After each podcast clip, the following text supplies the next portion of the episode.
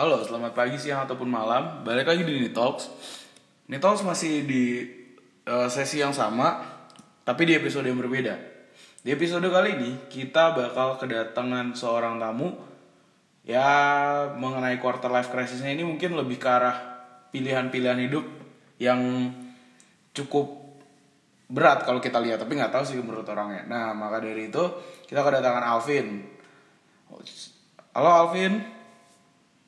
Hei, halo. Vin, coba kenalin diri dulu sama umur dong. Waduh, jangan ngomongin umur dong, udah satu banget. Enggak lah, nggak apa-apa. Nggak apa-apa. Kan umurnya jadi ntar siapa tahu lu udah 30 kan berarti udah nggak quarter life dong. halo semuanya, nama gue Alvin. Umur gue 22 tahun. Oke. Vin, lu udah pernah denger quarter life crisis belum sih sebelumnya?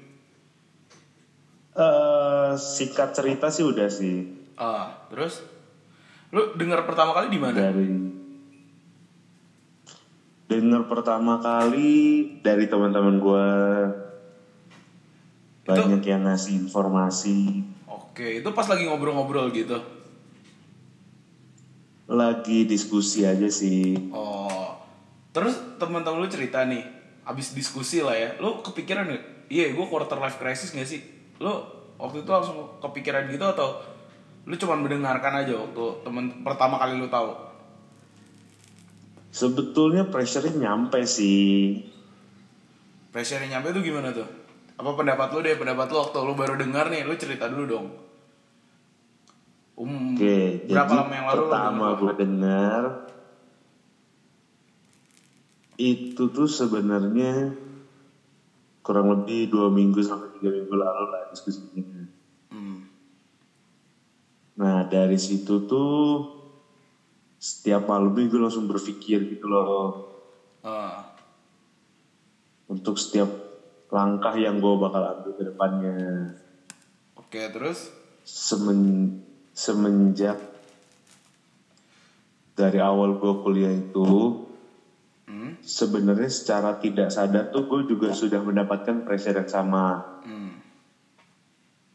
Nah dari situ gue banyak mengulai langkah, mengolah setiap langkah yang gue lakukan, sehingga kalau banyak orang ngomong, kita tuh harus bersabar terhadap pilihan yang bakal diberikan sama yang di atas. Oke. Kalau gue berpikir berbalik, Gimana tuh, gimana? kita harus ciptain setiap pilihan itu buat kita nanti ke depannya. Wah, asik nih. Terus, terus? gitu. Nah, gue memilih untuk banyak melakukan organisasi Oh, ketika masa kuliah. oh terus? Itu yang pertama yang bakal gue lakukan. Oh, Part keduanya adalah bagaimananya gue memaintain setiap pendidikan yang gue lakukan di kuliah. oke. Jadi kuliah dan organisasi seimbang lah. Oke. Berarti, Tujuannya sederhana. oh, tujuannya apa tuh? Yang penting bisa membangun relasi Oh, dan memanfaatkan setiap relasi yang ada dengan bidang keilmuan oke. Terus lo, gitu. lo tipikalinya berarti hidup lo terkonsep gitu dong? Oh udah pasti. Oh iya, berarti udah kayak istilahnya kalau kasarnya nih buat 10 ke tahun ke depan lo mau bangun tidur di mana lo udah tahu kasarnya berarti sekonsep itu atau gimana tuh? Untuk konsep rancangannya sendiri dibangun dalam jangka pendek Oh, dan jangka panjang. oh berarti bener-bener lo konsepin detail nih. Untuk jangka panjangnya itu masih fleksibel, Oke. Tapi bergantung terhadap setiap peluang dan pilihan yang bakal gua ambil. oke. Terus kalau jangka-jangka pendeknya berarti udah tertata berarti kan? Iya, misalkan kayak kuliah 4 tahun nih. Hmm. Tahun pertama harus ngapain. Tahun kedua harus ngapain, tahun ketiga harus ngapain. Oke. Begitu juga dengan tahun keempat. Oke. Terus Vin kalau seandainya nih kan kita lagi ngomongin quarter life crisis nih. Lu udah se plan itu, well plan itu, lu ngerasain ini, lu merasa lu pre berarti baru mau merasakan, sedang ngerasain atau udah melewati malah. Kalau ngomongin quarter life crisis. Kalau ngomongin membahas soal quarter life crisis ini, Hmm? gue berada di posisi yang sedang diambang persimpangan. Wah, kenapa tuh? Gak bisa bilang belum, Hmm? gak bisa bilang sedang, Hmm? dan gak bilang sudah melewati juga. Oke, jadi gimana tuh? Ya udah cerita deh, coba sharing. Jadi gimana tuh? Sebetulnya kalau untuk quarter life sendiri, gue mempersiapkan dari segi pengetahuan gue, dari segi skill yang gue punya, terus juga dari kebutuhan finansial gue punya. Hmm? Sebagai contoh, misalkan. Gue sudah berusaha untuk memiliki penghasilan sendiri sebelum gue lulus kuliah. Oke. Itulah yang akan membantu ngedongkrak finansial dan pengetahuan yang gue punya di luar daripada bidang gue Oke.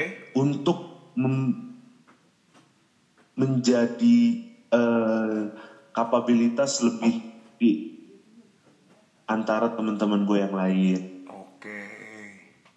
Jadi lo sebelum lo lulus nih berarti lo adalah orang yang udah punya usaha kan? Ya, Nah, sekarang lo kerja nggak tapi? sekarang gue kerja juga.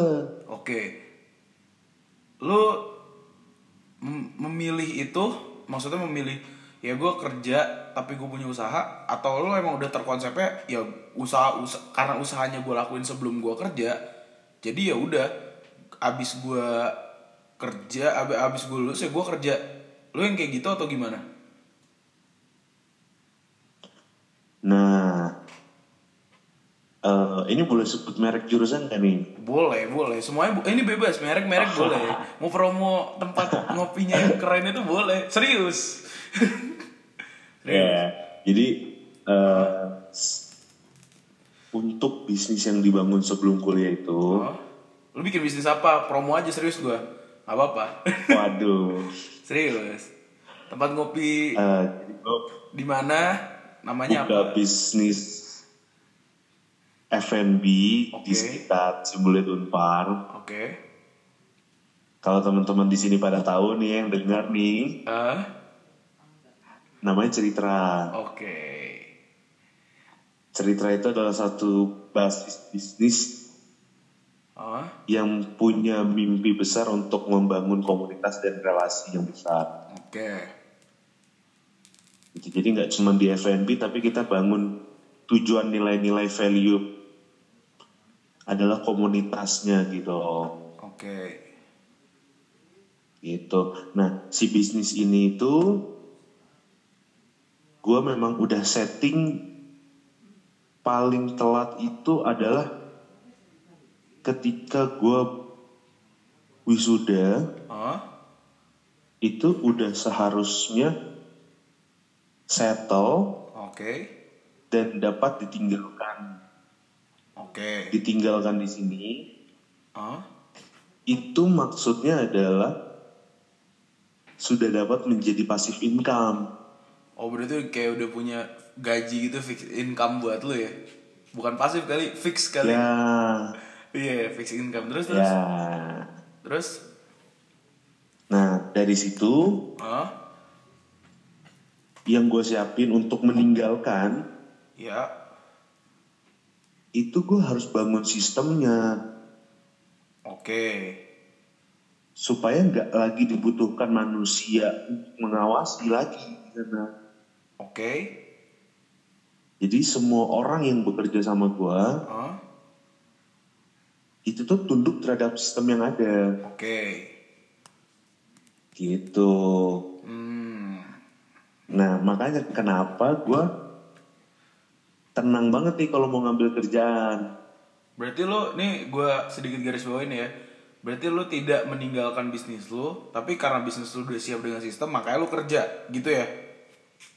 Yoi Oke, soalnya ada yang nanya. Jadi ada dari waktu beberapa orang ada yang feedback nanya, nih lo meninggalkan apa? Maksudnya kan lo dilihatnya kayak memilih, Vin. Ngerti? ya? Pandangan orang pasti kayak, oh lo memilih kerja gitu. Berarti lo di sini emang lo udah punya sistem, lo jalanin ya?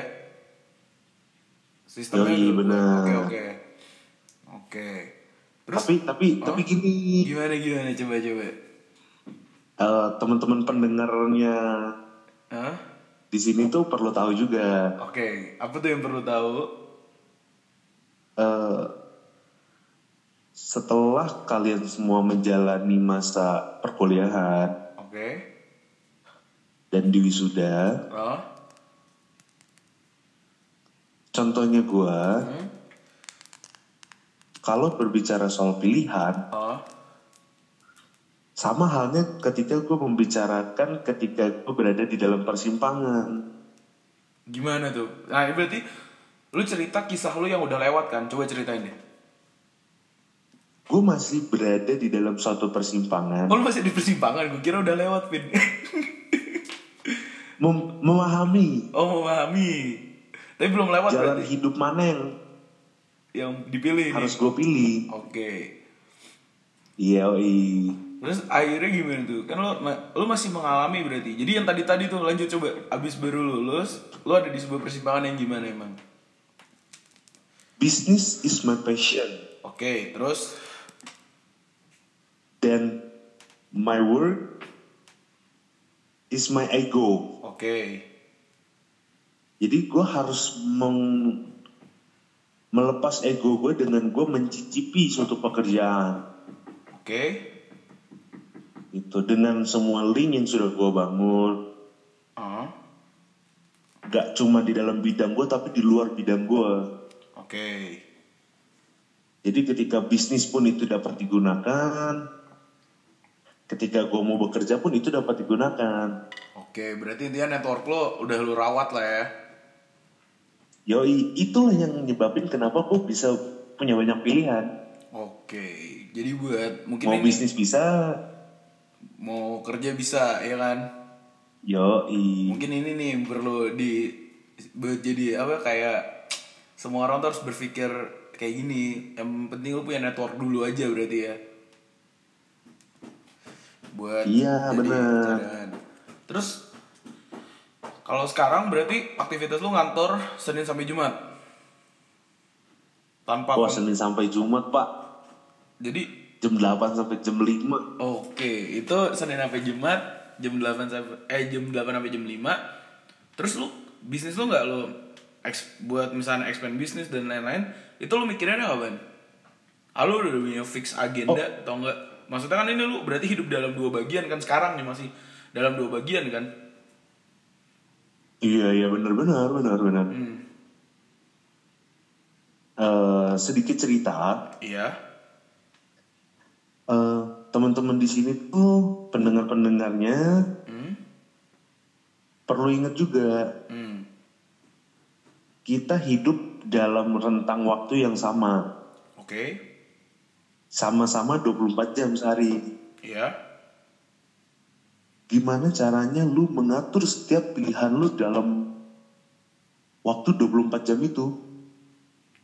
Oke, terus kalau lu ngatur gimana? Sebagai contoh, gua Senin sampai Jumat ngantor dari jam 8 sampai jam 5. Oke. Yang gue persiapkan apa nih? Hmm. Setiap harinya tuh gue mencatat. Iya. eh, hari ini tuh gue harus kerja apa, ngapain. Iya. Apa yang harus gue kontrol di dalam bisnis gue. Hmm. Apa yang harus gue selesaikan di dalam kerjaan gue. Hmm. Itu selalu gue refresh setiap malamnya. Oh jadi lu menggunakan waktu sebelum istirahat lah ya, di tapi udah keluar kantor. Yoi, sedikit mengevaluasi diri juga. Oke. Jadi ketika besok gue jalanin hari, Oh. misalkan kayak makan siang nih, Hmm. makan siang kantor jam 12 sampai jam 1. Oke. Gue iseng. Telepon ke cerita Oke. sekedar menanyakan bagaimana pekerjaan di sana, Oh. apakah karyawan-karyawan berjalan dengan baik. Ada problematika apa aja nih Hmm. sehari ini. Hmm. Sekaligus di jam makan siang itu biasanya gue lakukan kontak supplier. Oke. Kebetulan gue pegang bagian purchasingnya di sana. Oke. Jadi biasanya belanja-belanja atau apa pun itu gue lakukan di jam makan siang juga. Oke. Begitu.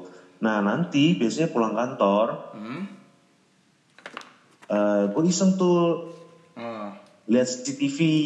Oh, oh, oke, asik tuh. Terus Jadi kontrol dari jauh tetap harus ada. oke, jadi lu masih bisa ngelihat lah ya. Kayak sambil nunggu Gojek atau Grab gitu loh. Oh, iya iya iya. Kan lu punya senggang-senggang waktu tuh. Hmm. Itulah digunakan untuk ngejalanin controlling bisnisnya. Oke. Gitu. Jadi nanti malamnya tuh kalau misalkan lagi gak hektik di sananya, gue suka telepon lagi juga. Oke. Gitu. Terus lu kalau gue berarti lu tipikalinya ya udah gue set up sistem, gue bikin sistem, gue kerjain waktu, gue kerjain kerjaan yang bisa dibagi waktu di 24 jam gue, gitu kan ya? Yoi gong. Iya. Terus lu selama lu udah kerja nih, ada nggak? Lu udah kerja berapa bulan, Vin? Ngomong-ngomong, sebulanan lebih nggak? Hmm, mendekati dua bulan sih ya. Mendekati dua bulan kan? Nah, lu ada gak sih kayak kepikiran, ini biasanya ya, kalau kata orang, kalau gue sih nggak setuju, tapi gue suka dibilang orang-orang nih gini, lu tuh kerja, ya fokus di bidang lu. Maksudnya, lu lagi ngerjain apa, fokus di situ aja, ngerti gak sih? Kan ada tuh yang bilang gitu, kalau mau sukses tuh harus fokus di bidang satu bidang kan? Ya kan? Nah, lu Oh iya, setuju nggak ada, tuh? ada ya. Iya, se- lu setuju nggak tuh sama orang-orang yang berpikir kayak gitu? Atau mungkin kalau lu setuju, ya lu bisa kasih tipsnya nih. Menurut lu sebenarnya bisa kok gue ngerjain banyak, tapi nah itu ada apanya nih kalau dari lu? Gitu. Nah, jadi gini gong. Hmm. Gue mencoba bisa menjadi inspirasi nih Oh, buat teman-teman yang masuk kuliah saat ini. oh. Eh, berpikir untuk jangka panjang, Oh, melihat prospek pekerjaan saat ini, oke. kita harus menimbang lebih jauh Oh, di dalam masa perkuliahan kita tuh apa yang harus kita build. oke. Karena itu sangat-sangat menentukan sekali langkah-langkah ke depannya. Oke. Sebagai contoh, Hmm. eh, tadi membahas soal eh, bagaimana kalau misalkan orang mau sukses itu harus Fokus satu bidangnya fokus dia. di bidang Satu bidang. Satu bidang gitu. Iya. oh. Menurut gua Oh, yang dilakukan itu adalah bagaimana lu bisa capable hmm. nggak cuma di satu bidang tapi banyak bidang. Hmm. Kayak gue bilang Hmm. sebagai contoh Ismail lah ya, Hmm. dia F&B ada, Hmm. Bergerak di bidang lifestyle ada. Hmm. Jadi itu banyak banget gitu loh. Oke. Lu sebenarnya bisa bekerja di banyak bidang, Oh, tapi yang dibutuhkan di sini tuh idenya, gagasannya, oke. value-nya. Ah, Lu nggak perlu pintar di satu bidang tuh nggak perlu. oke. Tapi lu tahu kenapa lu harus melakukan A di bidang apa, B di bidang apa. Ah, Karena semua itu tuh akan dapat banyak bantuan dari tim. berarti tipikal lu ya gue kerja banyak tapi kan gue kerja bareng-bareng gitu kan ya ya Yes. jadi itu juga masukan lagi tuh berarti karena orang yang melihat orang yang kayak lo kerja segini banyak lo nggak capek berarti mereka melupakan bahwa lo kerja itu bukan kerja sendirian tapi kerja sebagai makhluk sosial manusia ya lo berhubungan sama banyak orang gitu kan ya nggak? Yoi, sebagai contoh nih, sebagai contoh. oke coba kasih contoh-contohnya Gue dapat referensi bagus nih dari bos gue. oke apa tuh Bos ini alumni Unpar nih. hmm Dia menyampaikan gini, hmm Vin, kamu itu kan struktural engineer. hmm Saya mau kamu belajar dalam melakukan semua perhitungan-perhitungan yang diperlukan. oke Tapi penting bagi kamu untuk menarik semua kesimpulan dari perhitungan-perhitungan kamu. oke Karena ke depannya kamu nggak perlu lagi menghitung. karena udah banyak kesimpulannya Biarkan, biarkan itu dilakukan dengan orang lain gitu. hmm Ataupun sistem sekalipun atau software. oh. Jadi kita sebagai manusia tuh kita membutuhkan sensitivitas saja. Oh. Kalau misalkan gue bilang bisnis ini bisa berkembang, Oh. yang yang kenapa lu bisa ngomong itu tuh karena sensitivitas lu terhadap lingkungan terus bidang bisnisnya Oh. itu lu sensitif dan lu percaya itu bakal berhasil oke gitu jadi yang dibutuhkan tuh sense gitu Oke. Terus Vin, ini balik lagi nih ya, kayak ke topiknya lagi. Di quarter life crisis tuh ada sebuah masalah sumber, sumber-sumber masalahnya. Di situ ada situasi, situasi keuangan yang dirasa kurang, tekanan untuk menikah, sama harapan ada perubahan dalam karir. Kalau lu di fase sekarang nih kan mungkin lagi dalam sebuah persimpangan. Nah itu tuh dari tiga sumber masalah ini tiga sumber masalah gue dapat dari Tirto ID lagi. Jadi dari tiga masalah ini yang paling lu rasain tuh yang mana sih sebenarnya?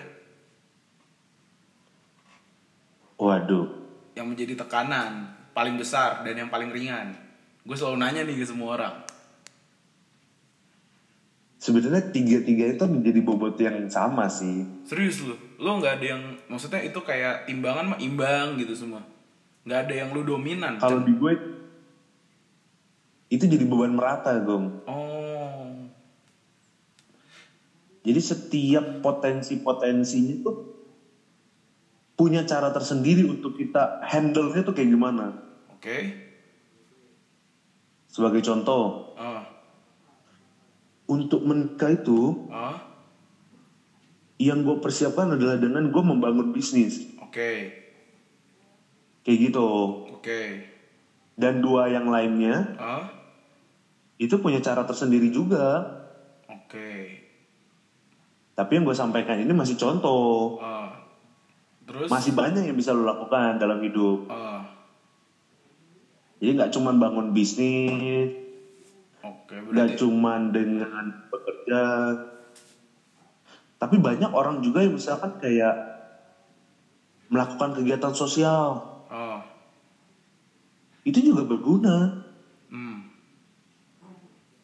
gitu Jadi kalau di lu nih bener-bener berarti sumber masalah lu pukul rata imbang semua ya.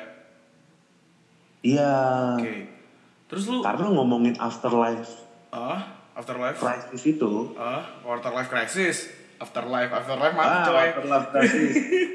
Quarter life karena kan oh berarti lu jadi dari quarter life sampai afterlife gitu. oh, oh iya iya gue lupa. Gue bicara mentor konsep terus terus terus. Coba lanjut.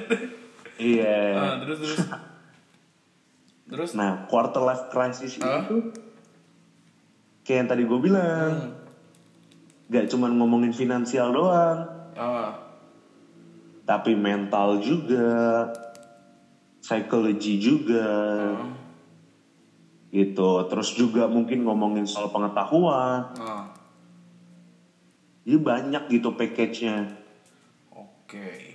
Dan lu harus punya whole package itu. Oke. Untuk ngelewatin quarter life. Oke.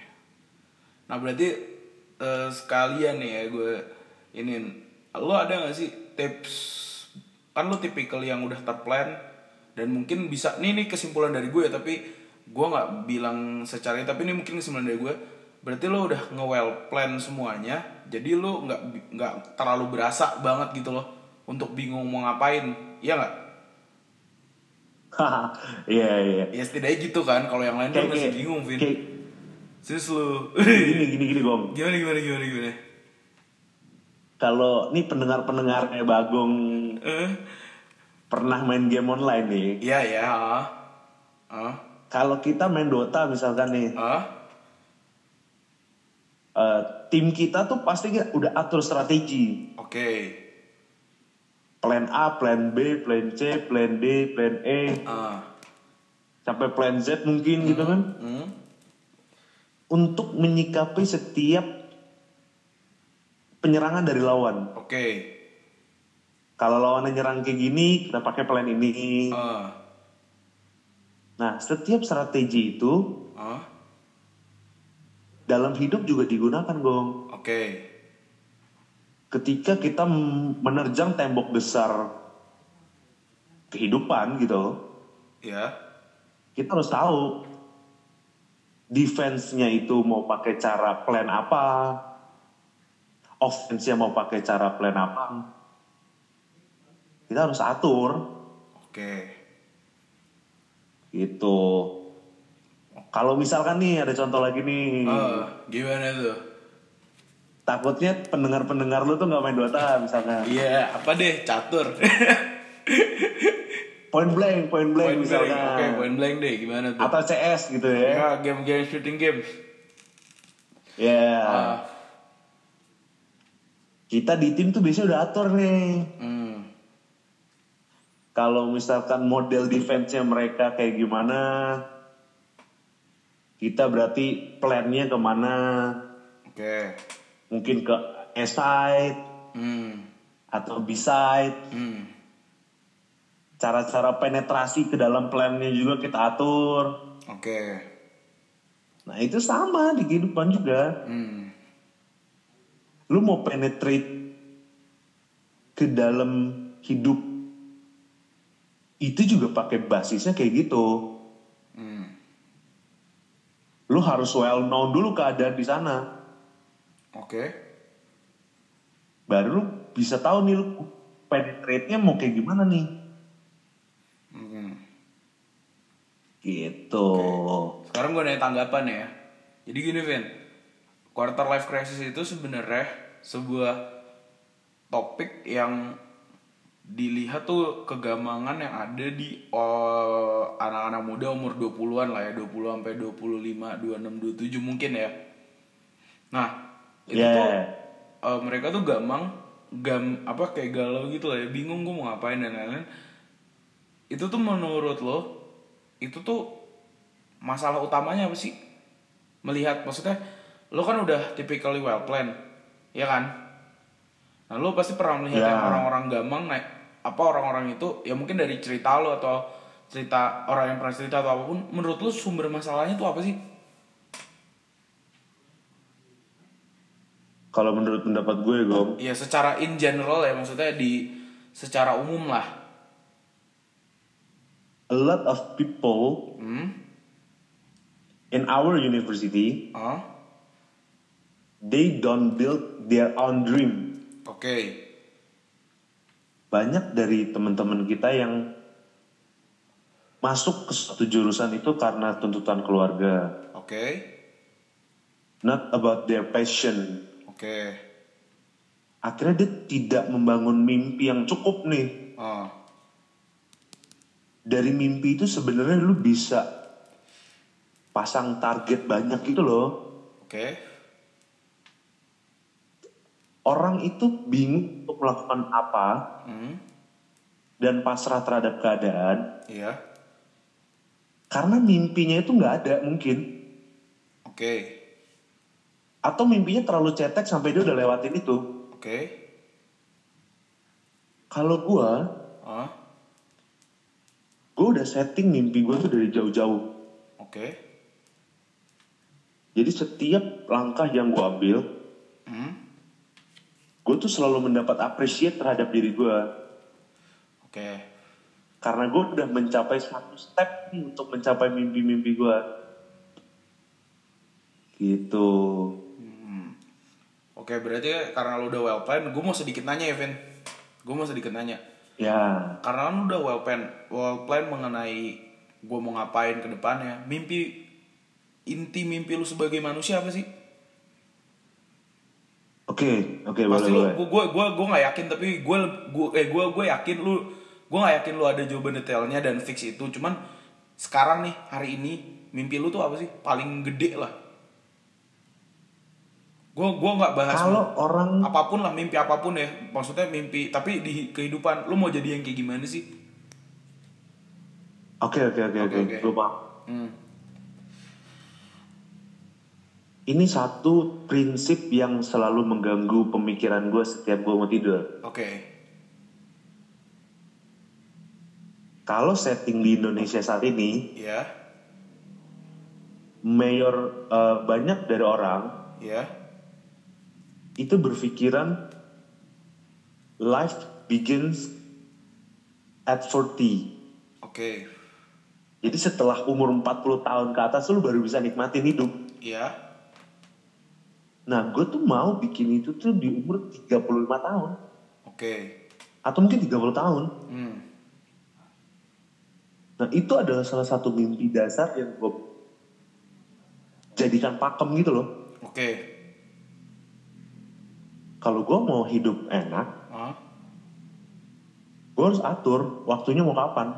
oke Karena waktu itu paling penting di hidup. Lu mau susah-susah sekarang kah?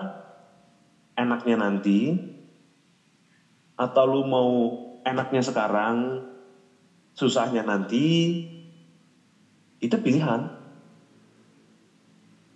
Dan gue memilih untuk susah sekarang, senang-senangnya nanti gitu loh. hmm. oke terus tadi kan lu sedikit ngebahas menikmati hidup nih menikmati hidup menurut lu yang lu pengen bangun tuh menikmati hidupnya kayak gimana sih Oke, di eh, umur mungkin 35 pendengar-pendengar Bagong di sini juga. Terdiri dari banyak golongan lah ya. iya banyak orang sebenarnya. Gue juga nggak yakin masih muda sih nih yang dengerin. Ya, mungkin ada yang kaya juga kaya banget gitu kan. iya mungkin. Nggak tahu juga lah karena Atau ini ada yang lagi bingung juga. Under juga. iya. Jadi menikmati hidup menurut kalau- lo yang mau lo tuju nih apa Kalau yang gua tujuin ya, gini deh kalau nggak ceritanya gini Vin menikmati misalkan lo pasti punya gue pengen menikmati hidup gini rutinitas menikmati hidup lo tuh gimana dalam satu hari oke, Iya, hari yang lu pengen kan setiap orang pasti bermimpi untuk suatu hari yang ini hari gue banget, maksudnya hari yang gue tunggu dari gue dari mimpi gue. Nah itu hari yang lu pengen tuh kayak gimana sih? Dari bangun pagi berarti, eh bangun Betul. pagi, bangun tidur. Oke, oke, oke, oke. Oke, Di umur yang gue tadi udah bilang Iya, ya, kayak 35 tahun. 33, 5 tahun. iya, Gue pengen gue menjalani hidup di suatu, eh gue sebut negaranya boleh nggak boleh, boleh banget, semuanya boleh.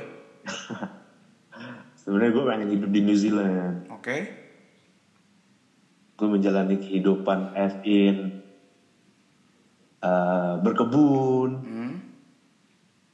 Menikmati secangkir kopi setiap pagi,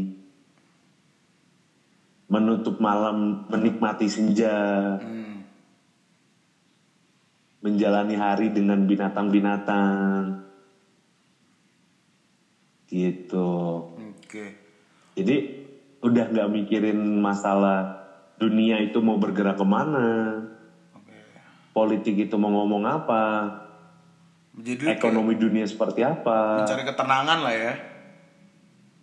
Ya, dan dan dan gini, Hmm. kalau di New Zealand itu, Hmm. lu udah tahu per tahunnya tuh lu bakal bisa keluar berapa duit. Oke, Jadi kayak mau politik kayak gimana, ekonomi seperti apa. Bagi gua, gua akan cuma keluar duit segitu. oke. Udah pasti gitu. Oke. Terus kalau ini Vin ya, berarti kan lu udah kebayang segala macam buat menikmati hari lu dan lain-lain. Ini pertanyaan mendasar nih setelah lu menjalani ya di awal nih kita berarti kalau gua nih gua rada nyebut mungkin berapa tahun lagi mungkin 13 tahun lagi ya? Eh iya cuy 13 tahun lagi ya? Yoi. mencapai itu. Hari ini lu merasa relate nggak sama mimpi lu? Gue masih bisa di mimpi gue hari ini Wah far bro. maksudnya lu masih yakin berarti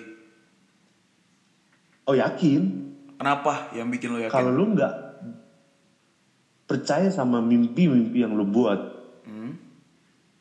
lu nggak akan pernah membuat setiap langkah lu tuh perfect.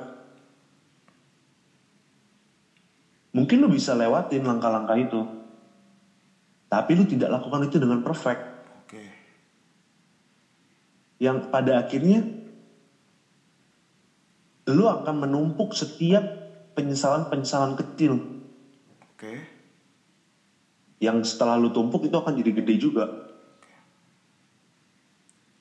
Sebagai contoh, hmm. banyak orang yang bilang kayak, kenapa lu gak nikmatin masa kuliah lu sih? Lu malah fokus bisnis, fokus organisasi, yang nggak menghasilkan duit juga dari situ sebetulnya. Hmm. Tapi gue bilang sama mereka,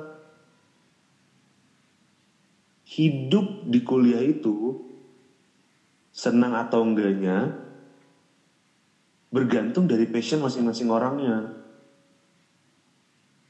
Passion yang gue bangun di kuliah gue itu secara tidak langsung menjadi bekal buat gue untuk menjalani hidup ke depan. Jadi kalau ditanya, emang lu gak hura-hura? Ya hura-hura juga bro. Cuman memang jamnya tuh berbeda dengan hura-hura lu pada. Hmm. Gitu. Gue mengurangi jam tidur gue Hah? untuk menikmati hidup. oke Setelah gue menjalani hari-hari gue. Gitu. Oke. Terus ini mungkin udah bagian akhir nih. Gue pengen ada dua hal terakhir yang bakal ini. Yang pertama gue pengen nanya dulu deh. Coba lu pandangan lu mengenai quarter life crisis yang gue sebenarnya juga baru research, baru dengar dan sebenarnya gue masih bingung nih jujur aja kenapa mungkin teman-teman juga yang pendengar podcast ini dari episode 1 mengenai si eh, season ini gue tuh sebenarnya kenapa bikin temanya quarter life crisis karena gue masih bingung. Maksud gue gini ya istilahnya keren penelitiannya keren cuman kayaknya ini alasan orang aja deh ketika lu bingung karena lu nggak mau kalau menurut gue jadi ini eh, quarter life crisis pandangan gue ya lu bukan quarter life crisis atau apa pun namanya tapi lu nggak mau aja emang nggak mau mikir aja. Kalau lu mau mikir ya nggak bakal kayak gitu. Dan ya emang itu masalah mindset deh. Pokoknya intinya kalau gue berpikir quarter life crisis ini cuma mindset gitu loh. Tapi kan orang menggaung-gaungkan ini kayak sebuah masalah besar. Nah pandangan lu nih mengenai quarter life crisis apa Vin? Secara kesimpulan dari tadi kita udah ngobrol banyak nih. Gue agak sependapat sih sama lu Gong. oke. Jadi buat pendengar-pendengar Bagong nih, Hmm? Quarter life crisis itu sebenarnya suatu isu yang diangkat oke dari pengalaman masing-masing orang terhadap hidup. hmm. Pasti udah banyak banget identifikasi penelitian-penelitiannya. Hmm. Sebenarnya pada dasarnya ketika banyak orang menaruh tensi terhadap suatu isu, Hmm? mereka tuh hanya mau menjelaskan bahwa ini tuh pernah berlaku loh di zaman gua.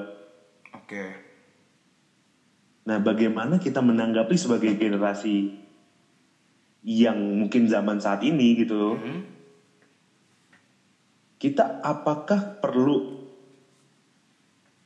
mengikuti tensi yang mereka punya di zaman mereka? Hmm? Atau mungkin kita punya tensi tersendiri nih? Hmm. Atau fokus tersendiri? oke Bisa jadi Hmm. generasi kita tuh adalah generasi yang mungkin menikah itu tidak terlalu penting. Hmm. Mungkin. mungkin Jadi itu tensi terhadap atau tendensi terhadap isu terhadap itu nggak terlalu menjadi beban Oke. gitu. Cuman mungkin akan ada beban-beban lain. Hmm. Jadi bicara quarter life crisis sebagai kesimpulan, Hmm. itu bagaimana pendengar-pendengar di sini Hmm. Mau melihat itu dan menanggapi itu sebagai apa? Hmm. Peluang, Hmm. kesempatan, Hmm. tantangan kah? Hmm. Atau ujian kah? Hmm. Yang lo harus lewatin tesnya gitu? Oke. Itu tergantung. Mindset berarti ya. Dan bagi gua, yoi. Hmm. Dan bagi gua, Hmm. Gua melihat itu as in peluang. Hmm. Karena gue bisa memanfaatkan orang-orang yang seperti ini Hmm. untuk dijadikan uang buat gua. Oke. Gitu. Oke. Terus Vin, ini yang udah pertanyaan terakhir banget. Karena biasanya gue selalu membacakan tips dan saran, kali ini gue malas banget bacain karena tipsnya juga dari Forbes dan udah diulang di dua episode kemarin. Karena lu tipikalnya well plan kayak pas nih buat setidaknya sharing. Ada nggak tips dari lu biar udah deh lu jangan merasa quarter life crisis karena itu sebenarnya cuma mindset. oke, oke. Coba kasih tipsnya nih buat orang pendengar. Karena gue melihat optimis, well plan itu ya emang itu jawabannya menurut gue juga gitu. Makanya coba lu sharing nih ke orang-orang tipsnya apa aja, sarannya buat mereka apa, tips atau saran terserah. Oke, oke. Buat teman-teman pendengar semua, eh, sebagai mengakhiri dari podcast kali ini, Hmm? gue cuma mau menyampaikan bahwa setiap manusia itu Ya. Punya idealisme tertinggi dalam hidupnya. Oke. Lu mengikuti arus bersamaan dengan idealisme lu, Hah? mengatur setiap manajemen waktu dan kerja lu, Ya. melihat setiap peluang yang ada di depan, mengatur setiap timeline yang ada, itu menjadi komponen yang menjadi hal dasar ketika lu mau menghadapi quarter life crisis. Secara tidak langsung, kalau tips dari gue yang paling penting dilakukan adalah lu plan jangka pendek aja. Karena ketika lu sudah plan jangka jauh kayak gue,